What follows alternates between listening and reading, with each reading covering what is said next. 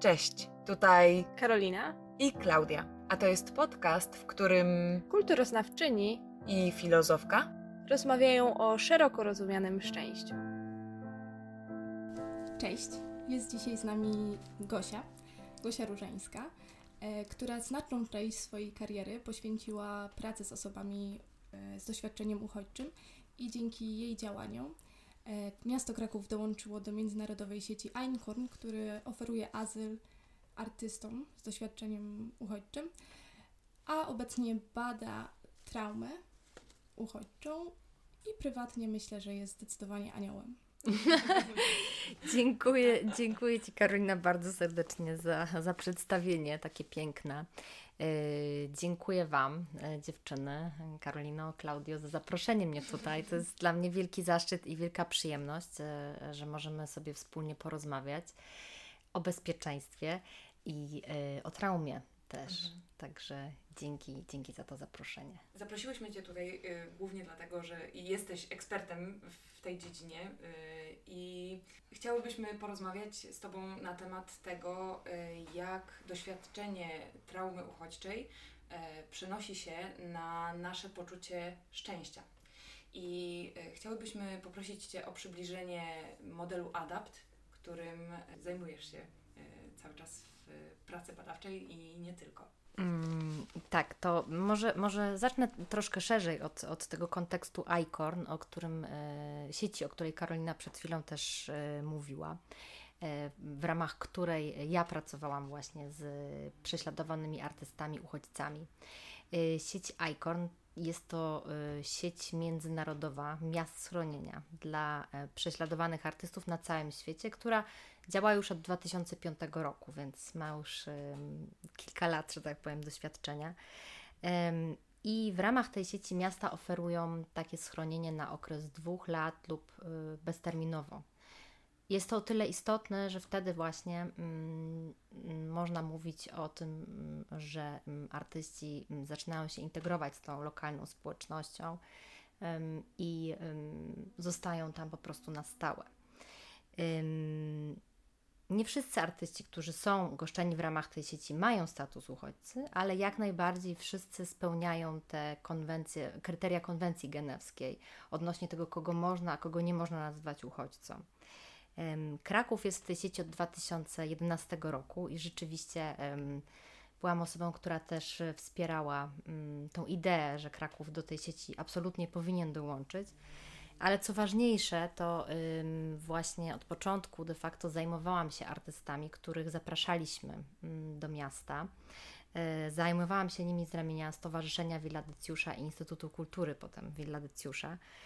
I y, no, ta moja interakcja z nimi była w zasadzie na wszystkich polach, czyli wszystkie kwestie formalne, załatwienia pobytowe, wizyty u lekarzy kontakty z lokalnym środowiskiem artystycznym, próba właśnie mm, osadzenia ich, pokazania ich też tutaj na tej lokalnej scenie artystycznej. A dodatkowo no, mm, służenie wsparciem emocjonalnym, bo okazywało się, mm, co było dla nas sporą niespodzianką, że są to osoby wymagające ogromnego wsparcia emocjonalnego, bo właśnie doświadczyły traumy, traumy uchodźczej. I e, było to wielkie wyzwanie, zarówno dla mnie, jak i myślę dla wszystkich osób współpracujących przy tym programie, bo w Polsce mamy bardzo małe doświadczenie z tym konkretnym rodzajem traumy. E, I dopiero teraz e, w takiej makroskali będziemy je nabywać wraz z napływem uchodźców z Ukrainy. Mówisz w kontekście y, psychoterapeutów, że, że to oni mają y, takie dość, niewielkie doświadczenie w tak, tak. traumy. Ale też i właśnie społeczeństwo goszczące, mhm. czyli my po prostu, zwykli mieszkańcy, y, którzy się stykamy z osobami z doświadczeniem tej traumy uchodźczej. No, też nie, nie zawsze i nie wszędzie wiemy, jak zareagować, bo po prostu nie było u nas przez te ostatnie kilkadziesiąt co najmniej lat uchodźców. Mieliśmy jednak stosunkowo małą grupę uchodźców z Czeczeni, którzy trafiali zazwyczaj do ośrodków, więc byli trochę wyizolowani też, prawda, z tego codziennego życia, A w tym momencie no, każdy z nas zna jakiegoś uchodźcę, uchodźczynię, więc wszyscy nagle po prostu z tym mm, problemem czy z tym wyzwaniem tej traumy uchodźczej się spotykamy na co dzień.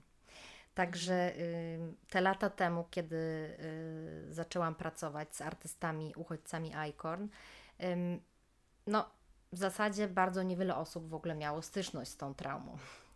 I y, dlatego też zdecydowałam się y, najpierw robić wywiady, a później już takie pogłębione badania z artystami w ramach tej sieci oraz z koordynatorami, czyli osobami takimi jak ja, które na co dzień zajmują się tymi artystami w tych różnych miastach.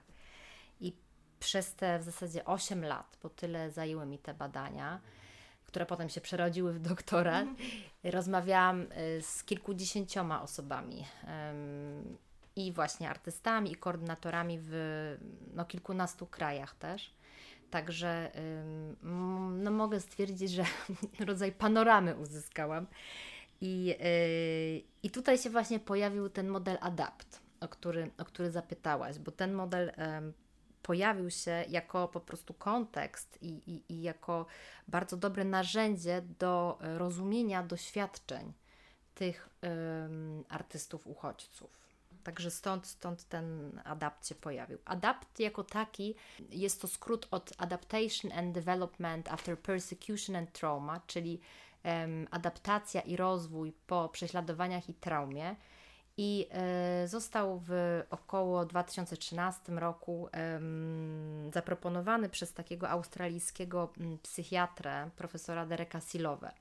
E, jako dobry model do pracy właśnie z populacjami, które doświadczyły traumy, w tym traumy uchodźczej.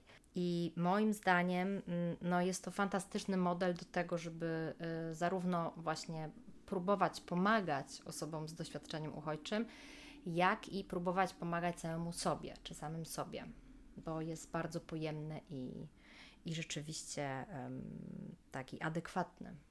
Tak, ja myślę, że w zasadzie teraz trochę ten model, o którym wspomniałaś, brzmi ciut teoretycznie i jakby tak. e, trudno mm. tak na razie pewnie naszym słuchaczom wyobrazić sobie, jak to może wyglądać w praktyce, ale zaraz to omówimy, e, bo myślę, że to jest bardzo istotne, że rzeczywiście ten model może pomóc nam jako osobom, które mają teraz osoby z, na przykład z Ukrainy i którym pomagają, rzeczywiście tak. pomóc i sobie samym, i im pomagać. Mhm. I tak, ten model składa się z pięciu filarów. I pierwszym z nich, znaczy może wymieńmy je wszystkie. Mhm, mhm. Jasne, oczywiście. Y, jest ich rzeczywiście pięć, tak jak powiedziałaś. Y, pierwszy filar to jest bezpieczeństwo, e, safety. Drugi to są więzi i sieci społeczne. Trzeci poczucie sprawiedliwości. Mm, następnie role i tożsamości. To czwarty filar, a piąty filar to znaczenie egzystencjalne.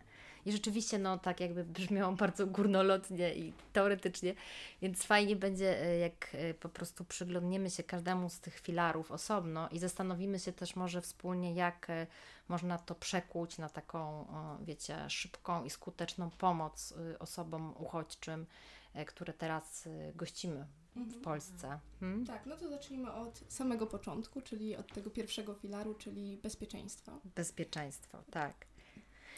Mm, bezpieczeństwo w tym rozumieniu e, silowe, ono obejmuje zarówno e, poczucie bezpieczeństwa fizycznego, jak i psychicznego, tak? Czyli te, te dwa obszary. I mm, jak zastanawiałam się właśnie nad tym praktycznym e, zaadresowaniem tych obszarów w wypadku uchodźców teraz z Ukrainy, to myślę sobie, że mm, można by na przykład mm, wspomóc ich w takich załatwieniach formalnych, które to poczucie bezpieczeństwa zwiększają, czyli na przykład e, podesłać informacje, czy pomóc w wypełnieniu na przykład wniosku jakieś świadczenia socjalne. Mogą to być wnioski e, o jakieś mieszkania komunalne, rzeczy, które na poziomie gminy się dzieją. Pomyślałam też, że pomocne może być e, na przykład e, szukanie, czy, czy, czy jakby wsparcie ich w szukaniu mieszkania. Jeśli ich gościmy, a oni mają się gdzieś dalej wyprowadzić, albo na przykład wsparcie w zrozumieniu umowy, bo to też nie jest taka kwestia. Oczywiście przez Google Translate wszystko można przetłumaczyć, mhm. ale niekiedy no, bywają pewne haczyki, o których my na przykład wiemy, a po prostu oni przychodząc z innego kontekstu, po prostu ich nie wychwycą, więc to na przykład. A jeśli, jeśli chodzi o to bezpieczeństwo fizyczne, a jak sobie myślę o bezpieczeństwie psychicznym, to, to sądzę, że można na przykład pomóc im w poszukiwaniu albo y, jakichś terapeutów y, ukraińskich, których też tutaj sporo przyjechało już, albo sesje zdalne, albo też w poszukiwaniu grup wsparcia, bo to też zwiększa poczucie bezpieczeństwa takiego psychicznego bardzo mocno. Mhm. Myślę, że y, oni teraz mają bardzo zachwiane to poczucie bezpieczeństwa psychicznego, zwłaszcza y, mhm. ze względu na to, że część y, ich rodzin czy przyjaciół wciąż jest jednak na zagrożonych terenach. I ym, fajnie, że o tym wspomniałaś, bo wydaje mi się, że mm, my staramy się ym, skupiać dużą uwagę na tym bezpieczeństwie takim fizycznym, poprzez to, że najważniejsze to, co, co potrzebują, to jest y, miejsce do spania, miejsce do życia, y, ale żeby nie zapominać też o tym bezpieczeństwie psychicznym. I, i tak zastanawiam się mhm. jeszcze, y, czy poprzez takie bezpieczeństwo psychiczne, na przykład to, ale nie wiem, czy to nie będzie już w więziach i, i, i tym networkingu, że, mhm. że tworzenie takiej bezpiecznej przestrzeni, jak na przykład robisz to Karolina, że nawiązujesz relacje ze swoją współlokatorką, no nie? I w jakimś sensie ona też tutaj, ale to już wydaje mi się chyba nie ten aspekt. To myślę, że to się wiąże, bo te, te, te, te filary, one są jakby odrębne, ale to, co też jakby widziałam w czasie, w czasie pracy nad, nad tymi moimi um, wywiadami, że po prostu one się często przenikają, prawda? No bo ludzie jakby nie mówią tak zupełnie oddzielnie, nie? O bezpieczeństwie, a potem o tych, e, e, prawda, swoich rolach społecznych, a potem o jakichś sieciach, w ramach których funkcjonują. Często to się miesza, prawda, że czują się bezpiecznie, bo właśnie mają tu już nowych znajomych, albo bo mają nową pracę i mają tą nową rolę. Więc to się, myślę, często łączy i i tak jak słusznie też e, zauważyłaś, Klaudia, to też może być wsparcie z naszej strony. Jeśli po prostu um, po, pozwalamy nawiązać ze sobą relację, taką um, po prostu powiedzmy koleżeńsko-przyjacielską, to też jest duże wsparcie psychiczne, nie? że ten ktoś czuje, że nie jest tu sam.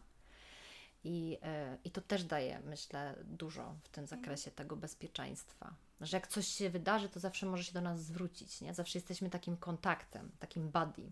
Mhm. E, I to, to akurat też e, mieliśmy wypróbowane w ramach tego programu ICORN, że właśnie każdy z tych stypendystów ma swojego koordynatora i on jest tą osobą, która trochę to bezpieczeństwo też takie emocjonalne zapewnia, nie?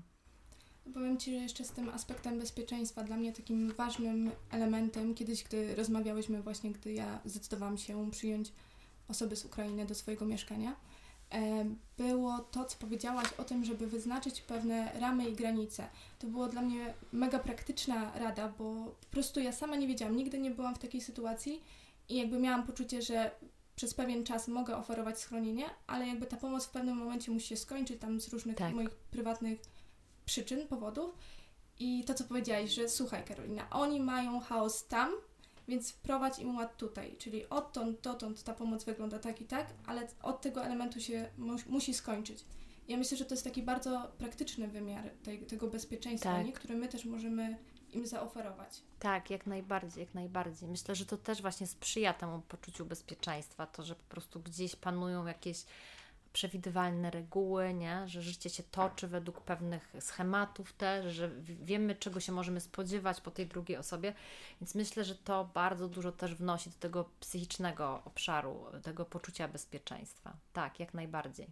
Też super, super y, obszar. Taki do, do, do refleksji, do zastosowania. Mhm, tak.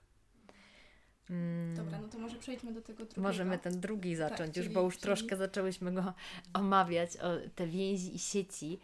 Ym, y, Silowe tutaj y, twórca, twórca Adapt y, uważa, że on przede wszystkim odnosi się do, do więzi i sieci zarówno w kraju pochodzenia, czyli do naszych bliskich, którzy tam zostali, ale też i do osób, które poznajemy w ramach tego nowego środowiska w kraju goszczącym.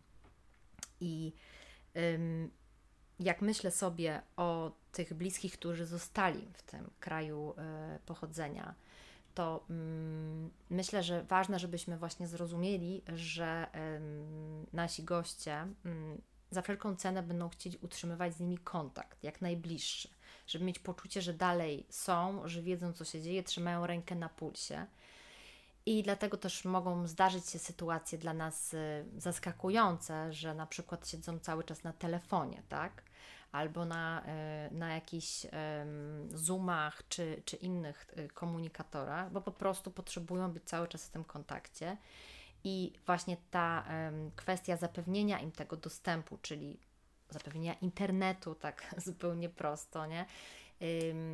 Zapewnienia na przykład komputera, jeśli mamy jakiś stary komputer, którego nie używamy, który ma kamerę, a ktoś tutaj przyjechał, nie wziął sobie tego komputera, no to to jest na przykład też bardzo pomocne, żeby te więzi i sieci móc utrzymać w tym dzisiejszym zdigitalizowanym świecie, nie? Mm. A odnośnie mm, Aha, jeszcze, jeszcze odnośnie tych bliskich w kraju pochodzenia, czy jakby bliskich w kraju też tym nowym. Myślę, że też pomocne mm, jest oferowanie na przykład skontaktowania z lokalną diasporą ukraińską.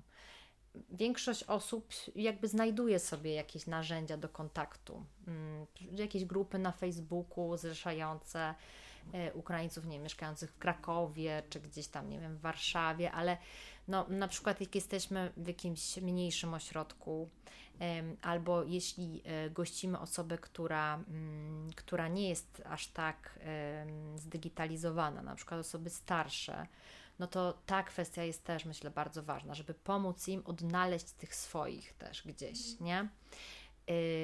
I oczywiście to nie może się odbywać wbrew ich woli, bo, bo wiadomo, nie? niektórzy nie chcą, ale myślę, że taka propozycja też jest pomocna, tak? Że słyszałam, y, słyszałam, że gdzieś tutaj na przykład y, są y, robione akcje sprzątania lasów przez Ukraińców, albo jakieś y, rodzaje, nie wiem, wieczorków ukraińskich. Może by się pani, pan wybrała, nie?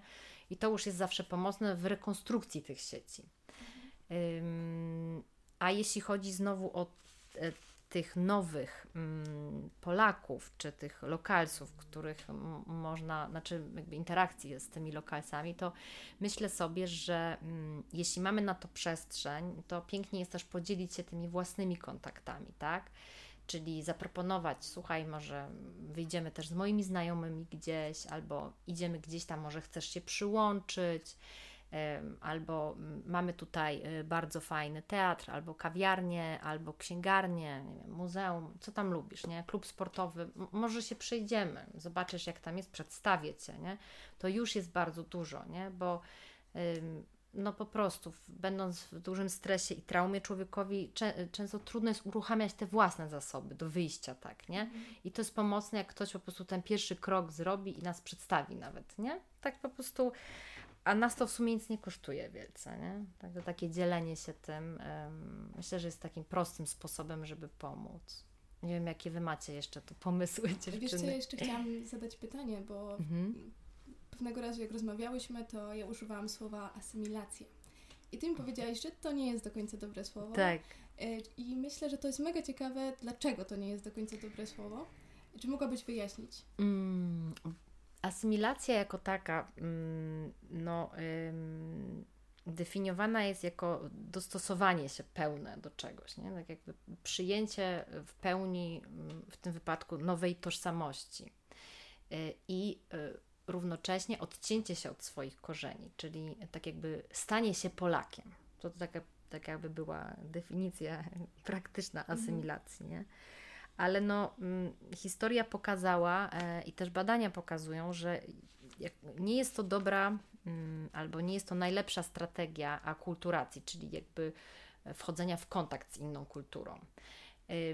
Znacznie lepszą strategią jest respektowanie swoich korzeni i swojego dziedzictwa i równocześnie jakby przejęcie części tej tożsamości nowej kultury, czyli po prostu stworzenie sobie takiej e, tożsamości szerszej, hybrydowej, która obejmuje zarówno tą naszą kulturę pochodzenia i nie wiem, świętujemy dalej jakieś święta, które tam w naszym kraju pochodzenia były, gotujemy dalej w ten sposób, y, ten język pielęgnujemy, ale równocześnie możemy funkcjonować w nowej społeczności, tak? Znamy ten lokalny język, mamy też tutaj sieć kontaktów, pracujemy jakby no, pokazuje się, że to pozwala na znacznie lepsze funkcjonowanie niż wypieranie części siebie i próba pełnego dopas dopasowania się do tej nowej społeczności. Nie? Także dlatego, dlatego proponowałam, żeby bardziej używać terminu integracja, bo on jest bardziej pojemny właśnie i tutaj nie ma tej części wyrzekającej się, nie? Mm. Myślę też, że y, te osoby niekoniecznie chciałyby y, wyrzec się tej swojej tak patrząc y, pod kątem tak jakby rozwoju też człowieka, w zasadzie nie do końca możliwe. To znaczy u dzieci to jest możliwe, bo dzieci są w stanie tą tożsamość, jak na wczesnym etapie gdzieś przyjadą, nie? pójdą do przedszkola, do szkoły, to ta tożsamość wtedy rzeczywiście jest bardziej y, tego kraju, y, w którym się znalazły, a niekoniecznie kraju pochodzenia rodziców. Ale w wypadku ludzi dorosłych to jest w zasadzie niemożliwe, prawda? To jakby cała ta część życia, która nas kształtuje, no jest jednak w innej kulturze, w innym języku, więc udawanie, że tego nie ma, no jest, jest dosyć ryzykowną strategią też, bo no, no nie sprawdziła się jako, jako strategia y, taka. A czemu? Może jakiś przykład? Nie sprawdziła się. Y, no, dlatego, że rzeczy wyparte zawsze w pewnym momencie wypływają, prawda? I y, czasem to jest y, tak, że one wychodzą dopiero w kolejnym pokoleniu wśród osób, które urodziły się na obczyźnie, których rodzice pochodzą z innego kraju i jakby wyrzekli się tego kraju pochodzenia. Dzieci wychowały się właśnie w tym, w tym kraju, nowym kraju goszczącym, ale chcą mieć też dostęp do swoich korzeni, chcą poznać tą historię, chcą poznać język, chcą zrozumieć, co się wydarzyło. I niekiedy przybiera to dosyć radykalne formy, bo na przykład w, w, czasie, y, w czasie wojny y, w Syrii, y, no, były takie historie, że część bojowników właśnie państwa islamskiego to były właśnie dzieci migranckie, mm, po prostu drugiego pokolenia, tak? które postanowiły w ten sposób dobić się do tych swoich korzeni, które były wyparte u rodziców. Tak? Y, więc mm, no, nie, nie, nie, nie uważam, żeby to po prostu dało się tak y, zupełnie odciąć. Nie? Może to po prostu pójść potem w formę ekstremalną odzyskiwania tych korzeni, tylko na przykład przez dzieci. No kontekście jeszcze tego, tych sieci i więzi, mm -hmm. To mam taki przykład, który obecnie funkcjonuje i to jest e, slotowa sieć gościnności. Mm. Organizacja Slot Art stworzyła taką sieć właśnie też z koordynatorem na czele, która pomaga w znalezieniu mieszkań najbardziej dopasowanych do osób przyjeżdżających z Ukrainy.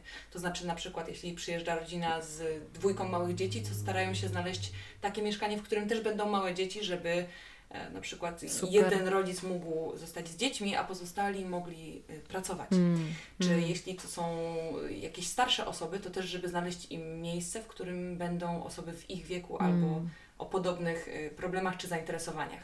Super. I w ramach Slotowej Sieci Gościnności y, oni organizują też y, takie śniadania, mm. podczas których właśnie ta społeczność ukraińska, która przyjechała do Krakowa, może się ze sobą skontaktować. My możemy też ich wesprzeć, jeśli chodzi o właśnie mm, kontakt z lekarzem, czy, czy z prawnikiem, czy zorganizowanie wizy do, tak. do Stanów, czy różnych takich rzeczy. Y, I wczoraj też było, y, było, była kolacja mm. wielkanocna zorganizowana, Super. więc wydaje mi się, że to też jest bardzo mm, dobra inicjatywa tak. w kontekście tego budowania tych sieci i więzi nie tylko z tutaj tą nową społecznością, ale też z, ze społecznością ukraińską. Tak, tak, no, tutaj tak. ten Twój przykład na to łączy ze sobą te dwa elementy i to jest też bardzo, bardzo ciekawe, w sensie, że z jednej strony, z jednej strony te y, kontakty z Ukraińcami, a z drugiej strony kontakty, które teraz się będą budować, nie? Z wolontariuszami i z osobami z Polski. Tak, tak, tak. I dla wszystkich, jakby zarówno dla, dla osób z doświadczeniem uchodźczym, jak i y, dla osób y, goszczących, czy dla, dla społeczności kraju goszczącego, to właśnie to budowanie tych sieci i więzi y, jest po prostu bardzo korzystne, tak? Że nam wszystkim zależy na tym, żebyśmy się tutaj ze sobą dogadywali, żeby oni też się dobrze czuli, bo wtedy po prostu jako społeczność będziemy dobrze funkcjonować bo też się pokazuje, mm, że takie strategie jak właśnie umieszczanie e, uchodźców na lata w obozach dla uchodźców na przykład, tak, gdzie właśnie ten element tych sieci i więzi w ogóle nie może być budowany z tą społecznością lokalną, bo nie ma takiej możliwości, bo nie ma kontaktu, nie? Że on też się nie sprawdza, w sensie my się wtedy nawzajem nie rozumiemy, mm, narastają niepokoje społeczne też z obu stron bo po prostu z jednej strony y, są ludzie w obozie, którzy żyją w koszmarnych warunkach, z drugiej strony jest lokalna społeczność, która w ogóle nie zna też tych ludzi z tego obozu i się ich boi zazwyczaj. Jakby no, to, to, to też się nie sprawdza. Nie? Na razie no, mamy taką formułę, zwłaszcza na południu Europy, takich prawda, obozów, ale yy, no, to, że tutaj próbujemy inną w ogóle formułę zastosować, czyli zapraszania ludzi do domu, w ogóle próba włączenia ich od razu w tą społeczność, no jest, jest też jakimś niesamowitym eksperymentem. I myślę, że ma spore szanse powodzenia, właśnie dlatego, że ludzie po prostu lepiej wtedy funkcjonują też, mogą szybciej na rynek pracy wejść, mogą szybciej się usamodzielniać. No, także Także to jest też, też e, ciekawe pod kątem tych sieci i więzi. No. No ja myślę, że to, to ma bardzo historia. duży taki wymiar praktyczny, no tak. nie? Że w momencie, gdy, gdy oni są wśród lokalsów, to łatwiej jest właśnie realizować różne rzeczy. No tak. bo jak oni mogą sobie nawzajem pomóc, jeżeli wszyscy są w tej samej sytuacji, nie? Tak, tak. I nie mają po prostu też często wiedzy czy informacji na temat jakichś, prawda, no nie wiem, chociażby biurokratycznych kwestii, które mm. my po prostu mamy, wiemy jak to działa, możemy gdzieś ich skierować, z kimś właśnie zsieciować. No. Przejdźmy może do kolejnego tak. filaru. Czyli e, sprawiedliwość. Tak, poczucie sprawiedliwości. Ym, no to jest jeden z takich e, filarów e, mniej praktycznych, można mm. powiedzieć, że ciężej troszkę tak się do niego odnieść. Ym, no, on dotyczy przede wszystkim takich e, poważnych naruszeń praw człowieka, które zazwyczaj właśnie mają miejsce na wojnie, e, w terenach objętych konfliktem i, no i które rzeczywiście generują też e, sporo traum, po prostu poważnych bardzo. W jaki sposób my mm, jako osoby goszczące możemy wesprzeć naszych gości w tym obszarze, to mm, myślę sobie, że dobrze jest dawać zrozumienie w ogóle tej sytuacji um, politycznej i społecznej, w jakiej znalazł się ich kraj. To jest bardzo na pewno też pomocne. Um, to znaczy, jeśli są jakieś rozmowy, prawda, na temat polityki y, albo na temat y, no, szerzej nawet y, geopolityki, no to właśnie jakby wyrażanie wsparcia, empatii, zrozumienia w stosunku do tego, co, co się u nich dzieje, już tutaj jest adresowaniem tego filaru, tak? Że oni wtedy mają takie poczucie jakiejś takiej sprawiedliwości, w sensie, że my też widzimy zło, które się dzieje, tak? Że nie tylko oni są w tym niezrozumieniu, nikt ich nie rozumie, coś im się wydarza i nikt ich nie rozumie, tylko my też rozumiemy, rozumiemy, że to jest e, straszne, co się wydarza i też jakby nie mamy zgody w sobie na to, nie? To, to jest pomocnym na pewno takim działaniem.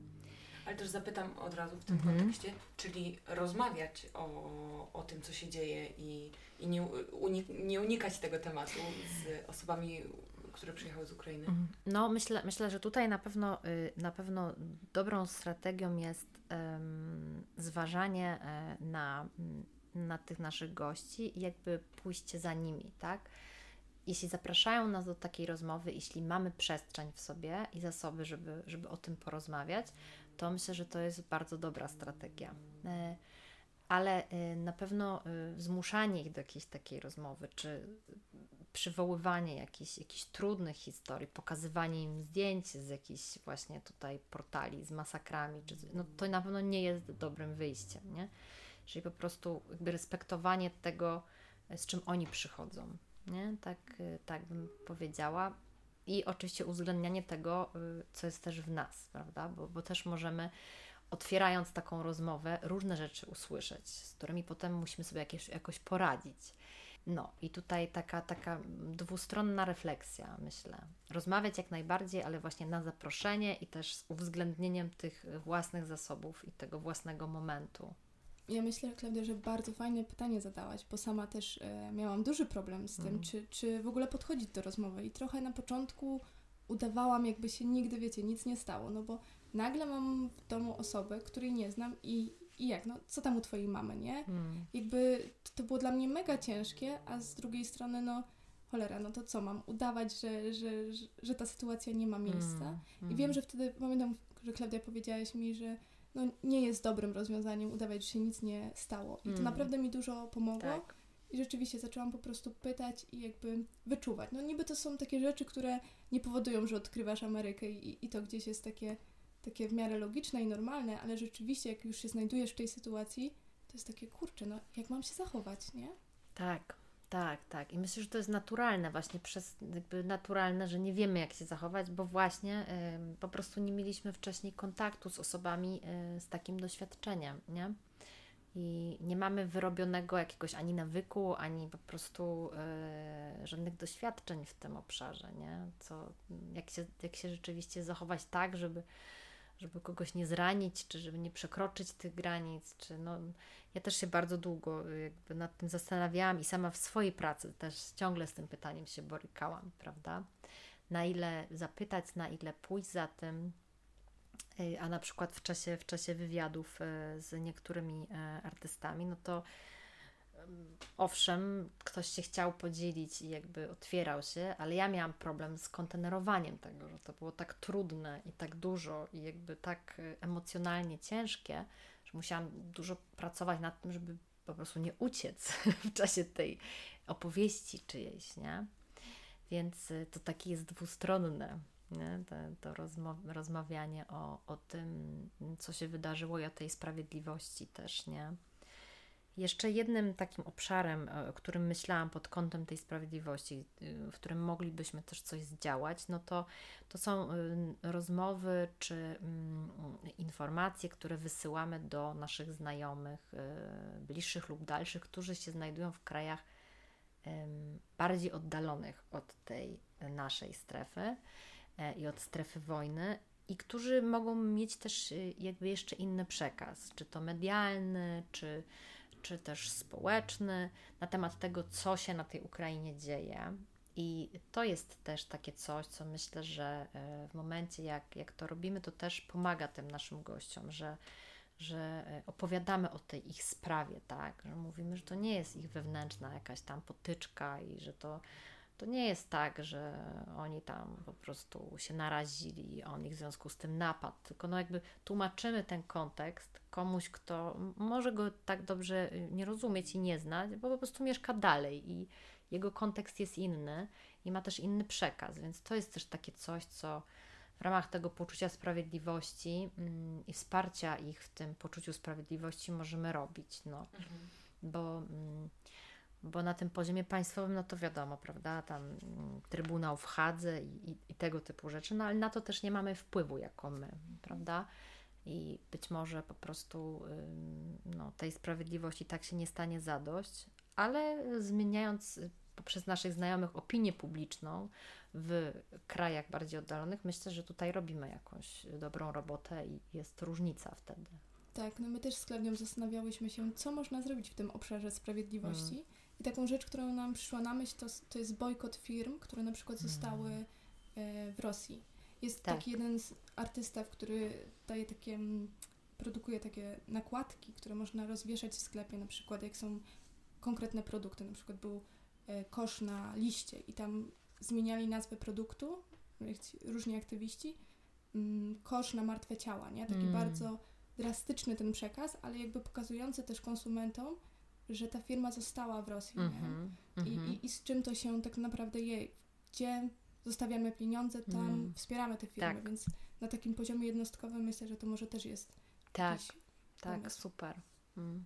W takiej sferze też artystycznej to wiem, że instytucje y, artystyczne rozwiązują y, kontrakty z artystami y, rosyjskimi Mm. i w tej sferze no, czasem to jest zasadne, bo jeśli artysta em, wspiera Mhm. politykę Putina, Tak. czy, czy gdzieś funkcjonuje w, na takiej przestrzeni też rządowej, dając Mm. koncerty czy, czy występując, ale czasem to są po prostu artyści, którzy ym, nie są związani tak politycznie, a wręcz przeciwstawiają się y, reżimowi panującemu w Rosji.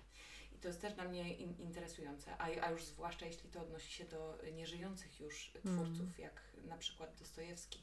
Tak, tak. Jak tutaj to rozumieć? No. Mm, tak, no myślę, że to jest, to jest trudny orzech do zgryzienia. Mhm. I tutaj możemy mieć właśnie też różne, różne zdania na ten temat, bo rzeczywiście wśród artystów jest bardzo wielu też y, takich, którzy walczą z systemem mm, opresyjnym. No i to, to właśnie na przykład są y, ci artyści ICORN, y, którzy byli prześladowani przez systemy, czy to państwowe, czy przez grupy ekstremistyczne w tych swoich krajach pochodzenia. I taka sama sytuacja jest w wypadku artystów z Rosji, co po niektórych, czy Białorusi. Zresztą też lata temu gościliśmy y, Lawona Barszczewskiego z Białorusi, y, fenomenalnego tłumacza i, y, i pisarza. No i oni właśnie mm, poniekąd padają ofiarą też takiej polityki no mercy, po prostu, że wszystkich wyrzucamy. Ale no, m, też bym się zastanawiała, czy to jest y, taka y, dobra ścieżka, bo jeśli chcemy, żeby tam jakaś zmiana też nastąpiła, to uważam, że no, ci artyści właśnie mogliby y, odegrać ważną rolę w tej zmianie, m, bo artyści też od tego są, po prostu. Oni są od zmian i od pokazywania i mówienia o rzeczach niewygodnych i takich, których jakby ktoś inny boi się, o których ktoś inny boi się mówić, więc w momencie, jak my ich w ogóle nie wesprzemy też, tych, którzy się buntują, to ta zmiana też yy, raczej nie nastąpi, nie? Więc tutaj jest takie pytanie, jak to zrobić, żeby jakby jakiś rodzaj odpowiedzialności zbiorowej był, ale równocześnie, żeby po prostu nie, mm, nie wylewać dziecka z kąpielą, bo No, w wypadku na pewno, co po niektórych, to jest, y, to jest po prostu odwrotna, y, odwrotna sytuacja, tak, że oni przez wiele lat mieli, mają ogromne problemy, bo się sprzeciwiają właśnie mm, reżimowi. Ale y, też nie wiem, mm, jak do tego podchodzą moi y, znajomi ukraińscy artyści. Nie? Myślę, myślę że, że gdzieś są tu bardziej radykalni do czego też oczywiście mają prawo, nie? Ale patrząc z kolei z tej naszej perspektywy tutaj, nie wiem, nie, nie, mam na to pytanie takiej jednoznacznej odpowiedzi, mm, bo gdzieś wierzę w to, że, że buntowników takich zawsze należy wspierać, nie? Nawet jeśli reżim, w ramach którego działają, jest po prostu nie do zaakceptowania, to, no to oni są w stanie go zmieniać gdzieś, nie? My z zewnątrz tego nie zrobimy. To po prostu jest niemożliwe. Więc to jest ryzykowne trochę taka strategia znów. No.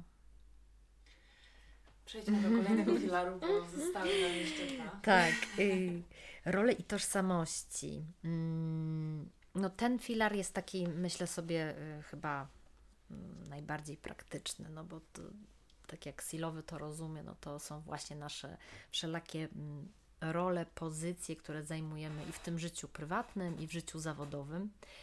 E, I tutaj myślę, że najprościej jest wymyśleć też jakąś taką formę doraźnej pomocy praktycznej dla naszych gości z Ukrainy, bo jako goszczący no, możemy pomóc im na przykład y, w pisaniu CV, możemy dać im kontakty do jakiejś agencji pośrednictwa pracy, możemy ich skontaktować y, z własną siecią znajomych, popytać, czy ktoś nie szuka takiej osoby o takich kwalifikacjach, czy o takich. Więc znów to dzielenie się tą swoją wiedzą i kontaktami też tutaj myślę, że jak najbardziej jest na miejscu. Możemy też pomóc im taką wiedzą o tym lokalnym rynku trochę, bo każdy rynek pracy jest troszkę inny, prawda? I, i w jednym miejscu jest bardziej sezonowy, w drugim tam bardziej industrialny. No i my, my to wiemy, prawda? I nie ma problemu z tym, żeby po prostu się tym podzielić z naszymi gośćmi pod kątem tego rynku pracy, to też myślę sobie, że fajnie jest pomóc im w znalezieniu jakiegoś albo kursu języka polskiego, albo angielskiego, albo jakiejś apki, albo czegoś. Oni w większości pewnie znają albo wiedzą, ale czasami może być tak, że, że, właśnie, że właśnie nie, że właśnie akurat jeśli chodzi o ten język, to, to mają trudność w znalezieniu sobie jakiegoś narzędzia do nauki. Mm. I jeszcze myślę, że też tutaj w tych e, rolach i tożsamościach, to tak bardziej pod tym kątem e, ról prywatnych, to znowu fajnie e, ich skontaktować, jeśli nie są już skontaktowani, to skontaktować z tą diasporą ukraińską. Bo wtedy można się tam po prostu też wymienić doświadczeniami, emocjami z osobami, które się znalazły w podobnej sytuacji, które też kontekst kulturowy rozumieją bardziej, na przykład, nie? I to jest na pewno też y, bardzo, bardzo fajne, tak. A z drugiej strony, mieszkając z nami, jeszcze tak dokończę, to też y, nasi goście y, mogą podpatrywać, czy mogą patrzeć, jak u nas na przykład rodziny funkcjonują, prawda? Bo to też funkcjonuje nie zawsze tak samo. I w momencie, jeśli by, no, jakby są już tutaj, są naszymi gośćmi, niektórzy zostaną na dłużej, no to też ważne, żeby oni też rozumieli, w jaki sposób y, te role są tutaj realizowane. Hmm. To, co Karolina, Ty kiedyś zauważyłaś, że y, to jest pomocne w tym kontekście, że przyjeżdżają tutaj czasem y, większe rodziny i ta rola społeczna na przykład y, matki y, zostaje niezachwiana, pomimo tego, że tak. zostaje zachwiana rola, nie wiem, dentystki, tak. Y, małżonki, nie wiem... Działaczki społeczne. Na przykład. Tak. To ta, ta rola matki czy babci, y, one, one pozostają. Tak. Tak, i to też właśnie teraz, jak o tym mówisz, przypominam sobie, że ja też sporo badań o tym czytałam, że właśnie kobietom dlatego jest łatwiej się odnaleźć w sytuacji uchodźczej albo migracyjnej takiej, migracji przymusowej, bo właśnie tą rolę matki mają zachowaną. A u mężczyzn, jakby ta, w wielu kulturach ta rola ojca nie jest aż taka e, dominująca, i tam jest bardziej ta rola właśnie mężczyzna w świecie zewnętrznym, w świecie tam zawodowym czy jakimś innym. No i ona wtedy rzeczywiście wymaga totalnej transformacji w tym nowym miejscu zamieszkania, i to jest trudniejsze. Hmm. Przynajmniej tak, tak mówią badania, ale no rzeczywiście tak, jak, jak się nad tym zastanowimy, no to w sumie całkiem prawdopodobne, że tak rzeczywiście jest. No, no ja też myślę, że, że nawet takie gdzieś proste role, jak na przykład rola koleżanki, nie? Mm. No to też możemy im gdzieś pomóc y, tak. y, tutaj z, zapełnić, no nie, tą rolę, w sensie jakby stworzyć ją na nowo, czy tam mm. przetransformować ją właśnie w relacjach z nami, to o czym już wcześniej rozmawialiśmy. Tak, to też prawda. Mm, tak, rzeczywiście, rzeczywiście, no nie pomyślałam o tej roli koleżanki, mm. no.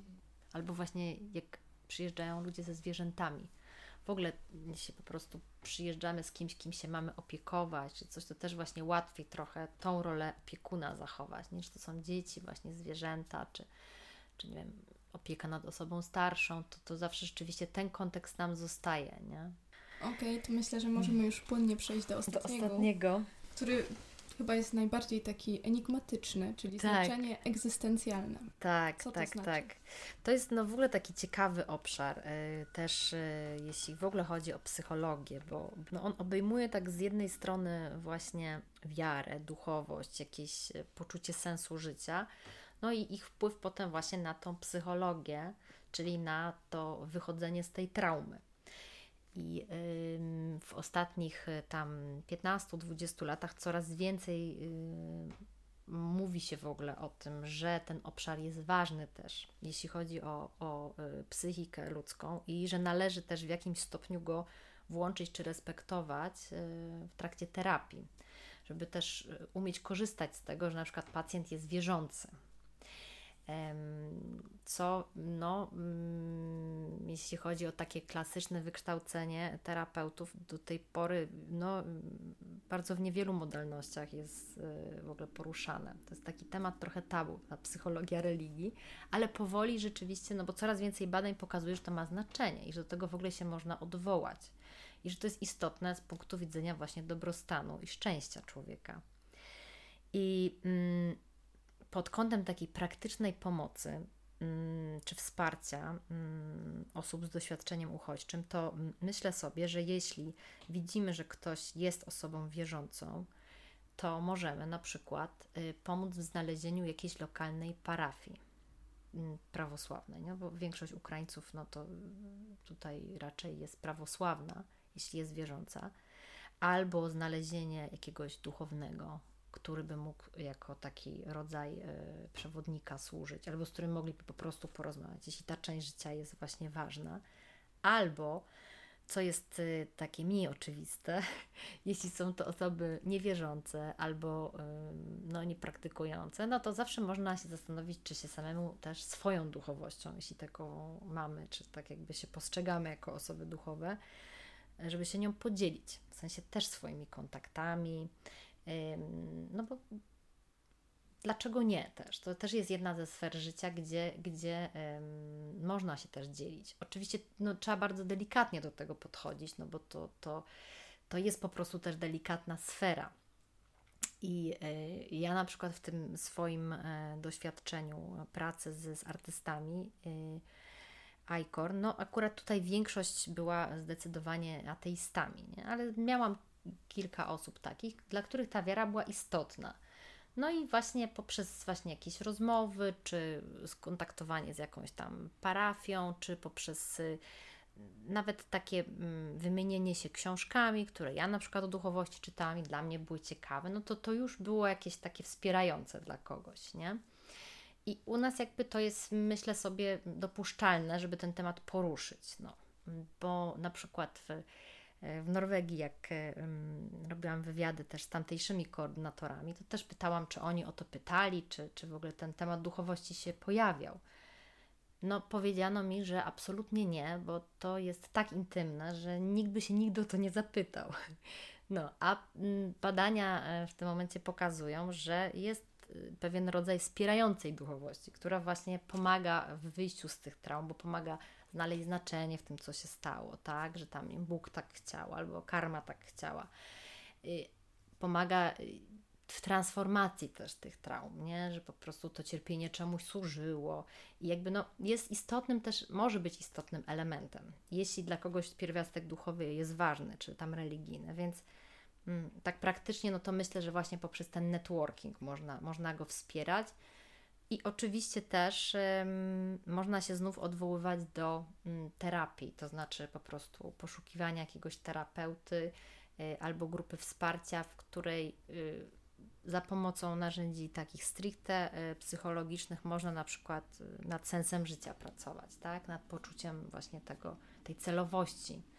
Czytałam to w ogóle o tym sensie egzystencjalnym. Mm -hmm. To pierwsze, co mi przyszło do głowy, to jest takie poczucie sensu na przykład poprzez pomaganie mm, innym przyjeżdżającym Ukraińcom. Ja, mm, w ogóle nie przyszło mi do głowy y, odniesienie się do duchowości. Mm -hmm.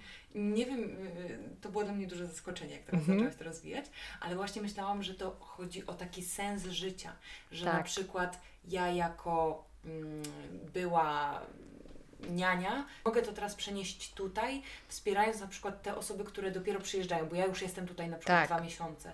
I e, że, że to jest takie poczucie sensu, sprawczości, tak. e, związane trochę też z pracą, trochę z taką misją życiową. Tak. Tak. W tym, w tym sensie to rozumiem. Jak najbardziej, jak najbardziej. To znaczy duchowość jest tylko jednym z tych obszarów, nie? Mhm. Tego. Ale ten sens życia, no on zawsze gdzieś zahacza o tą duchowość w takim, w takim sensie, że właśnie, nie? Pomagam innym, bo y, wtedy widzę większy sens tego, że ja tu jestem, nie? Że przeżyłam, że, y, że istnieje, więc po prostu chcę się jakoś tam za to odwdzięczyć, czy żeby to po prostu się, się, się jedno z drugim mm, spięło u artystów ciekawe było, że dla nich często właśnie ta sztuka była sensem życia, prawda? Tą jakby sferą sakrum tak naprawdę, gdzie oni się realizowali i mieli poczucie misji. I to tak jak mówisz, to może też być pomoc innym, dobroczynność, To może, to może być e, też e, również um, walka, to znaczy uczestniczenie, nie wiem, w akcjach zbrojnych, walka ze złem w takim rozumieniu, to jest bardzo szerokie. I, i, myślę, że no, żeby móc to zaadresować u tych naszych gości, no to to wymaga rzeczywiście z naszej strony jakiejś rozmowy z nimi, żeby rozpoznać, gdzie oni ten sens sobie ulokowali, nie? Czy to właśnie tym sensem była przede wszystkim ta rodzina, czy to, czy to była praca, czy, czy to była właśnie, nie wiem, wiara, czy tam coś innego. I wtedy możemy, wiedząc to, nie, próbować w jakiś sposób zaproponować tutaj jakiś odpowiednik, nie? Jak o tym mówisz, to mi przyszedł e, do głowy taki pomysł, który, który bardzo łatwo jest e, realizować, jeżeli ktoś chce pomagać, a nie do końca ma ku temu zasoby. W Krakowie i w innych miastach też jest e, sianie masek, tkanie masek siatkujących. A, Boże, nie. Siatek, siatek, maskujących, maskujących, tak. Dla wojska ukraińskiego.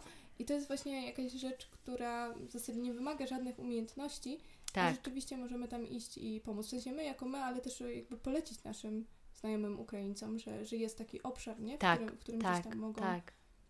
niskim kosztem i też bez jakichś umiejętności i, i zasobów, których być może też nie mają ze względów psychologicznych, nie? Tak, tak. Mm, po prostu pójść i, i, i taką pomoc zaoferować. Tak. Tak, jak najbardziej, jak najbardziej. I to rzeczywiście nadaje, może nadawać y, duży sens temu, no temu istnieniu swojemu często, bo, bo, no bo niestety też y, u wielu osób, które przeżyły y, wojnę, to już jest taki syndrom badany od II wojny światowej, syndrom ocalałego, czyli właśnie takie ogromne poczucie winy związane z tym, że się przeżyło, a ktoś inny nie przeżył. Niezrozumienie tego, dlaczego się przeżyło. Y, niezrozumienie, czemu ktoś musiał zginąć, a ja miałem przeżyć. Nie?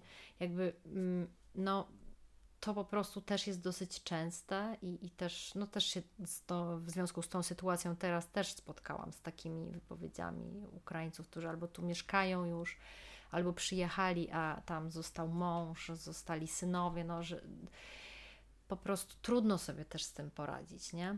A właśnie poprzez taką pomoc, nadawanie znaczenia temu, że ja żyję i mogę coś zrobić dla innych, albo w ogóle coś ze sobą zrobić, no to, to wtedy łatwiej jest też, myślę, sobie z tym radzić. Mm. Czy my, jako my po prostu, nie jako uchodźcy, czy my możemy ten model adapt wykorzystać w takim codziennym życiu? Mm. Czy widzisz tak. jakąś taką przestrzeń? Że tylko, czy tylko to jest do pracy z uchodźcami, czy jest też e, jakiś obszar, gdzie możemy ten model zastosować w swoim życiu tak praktycznie? Bardzo dobre pytanie. Bardzo dobre pytanie, bo rzeczywiście on powstał jakby z myślą o uchodźcach, ale im dłużej się nim zajmuję, tym bardziej uważam, że on jest szalenie uniwersalnym modelem do pracy y, ze sobą, takiej właśnie autoterapii, czy do pracy terapeutycznej y, w gabinetach, bo po prostu um, umożliwia takie uporządkowanie sobie um, doświadczeń i, i, rzeczy, które nas spotykają. Um, samo takie uporządkowanie pozwala wyrwać się niekiedy z chaosu.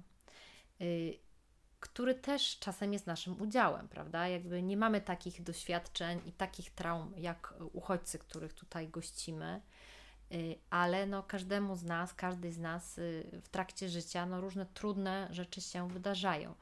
I mm, myślę sobie, że właśnie mm, refleksja nad tymi, nad tymi trudnymi rzeczami w kontekście tego modelu może być pomocna, żeby właśnie z jednej strony je uporządkować, zobaczyć w pewnym kontekście i też y, w kontekście pewnych potrzeb konkretnych, nie? Y, I pozwala według mnie lepiej sobie zdefiniować, jak wyjść z tego impasu, nie? I zobaczyć też, że na przykład mam impas, ale tylko w jednym obszarze, tak? Że pozostałe, w pozostałych jestem ok, nie? Mogę na tym budować. Straciłam pracę, więc tutaj moja rola mm, gdzieś się wywaliła, ale mam mieszkanie, mam gdzie mieszkać, mam oszczędności, mam e, fajne relacje rodzinne, nie wiem, z dziećmi. Równocześnie wierzę w to, że to ma jakiś sens, bo pewnie czeka na mnie jakaś lepsza praca za rogiem. Wiecie, nie, żeby tak zobaczyć sobie w perspektywie te wydarzenia. Mm, tak, z lotu ptaka. Tak. I tak zobaczyć, że mamy zasoby, y, z których możemy czerpać i mamy na czym się oprzeć, nie? To są właśnie filary, nie? Można sobie tak to ład, ładnie przedstawić jako dom. Yy, I, I jakby jeśli ten jeden filar no, nam się zachwiał, czy nawet yy, wywalił, to dalej są te pozostałe, nie? Yy, dramatem i, i, i, i, i tym największym wyzwaniem w wypadku uchodźców jest to, że im się większość filarów zawaliła, nie? I bardzo trudno jest się na czymś oprzeć, a żyjąc jednak w, w, w czasach pokoju, czy w przestrzeni pokoju, to zawsze któreś filary mamy zaopiekowane, nie? I, i to myślę ta, właśnie do takiej autoterapii nawet, żeby sobie samemu po prostu usiąść, spisać według tych filarów te nasze zmartwienia i stresy, no myślę, że ma bardzo duży potencjał do tego, żeby po prostu samemu sobie tak bardzo prosto pomóc w zobaczeniu tego z innej perspektywy. No.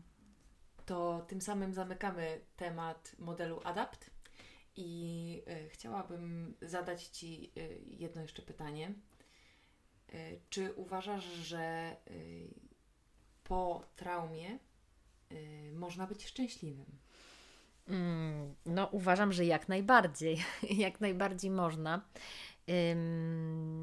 Istnieje też takie pojęcie w psychologii jak wzrost posttraumatyczny i wierzę w to, że on jest jak najbardziej możliwy. To znaczy, że te trudne doświadczenia, które nas spotykają, mogą być bodźcem do naszego wzrostu i do zmiany na lepsze. I tyczy się to też traumy uchodźczej miałam przyjemność y, obserwować ten proces y, u niektórych stypendystów, których y, gościliśmy w ramach sieci i było to niesamowite doświadczenie, bo, bo rzeczywiście po tym, co ich spotkało, byli w stanie tak przebudować swoją personę, mm, żeby z tego wyciągnąć moc, żeby po prostu ta trauma posłużyła jako rodzaj trampoliny. I oni mm, oczywiście nie wracali do tego stanu takiej, nazwijmy to, niewinności, który, który był przed tą traumą. Bardziej nabywali mądrość, nabywali taką głębię wiedzy o sobie i o otaczającym ich świecie. Także jak najbardziej uważam, że można być szczęśliwym po traumie i, i jest to w zasięgu naszym jako ludzi, jak najbardziej. Bardzo dziękujemy Ci za udział w naszym e, podcaście. Dziękujemy, że zgodziłaś się podzielić swoją wiedzą, doświadczeniem i, i w takim pełnym, z panoramicznego punktu e, widzenia przedstawiłaś nam e, ten temat, który jest bardzo aktualny. No i mamy nadzieję, że jeszcze zagościsz w naszym mm. podcaście. Dziękuję Wam bardzo serdecznie za zaproszenie. To była wielka przyjemność porozmawiać e, na ten temat, który no, jest z jednej strony taki ciężki trochę jako temat, a z drugiej no, daje nam też możliwość rozwoju po prostu przez pracę z nim. Wydaje mi się, że też każdy z nas może y, odkrywać siebie w tym nowym e, świecie, który aktualnie. Tak. Mamy.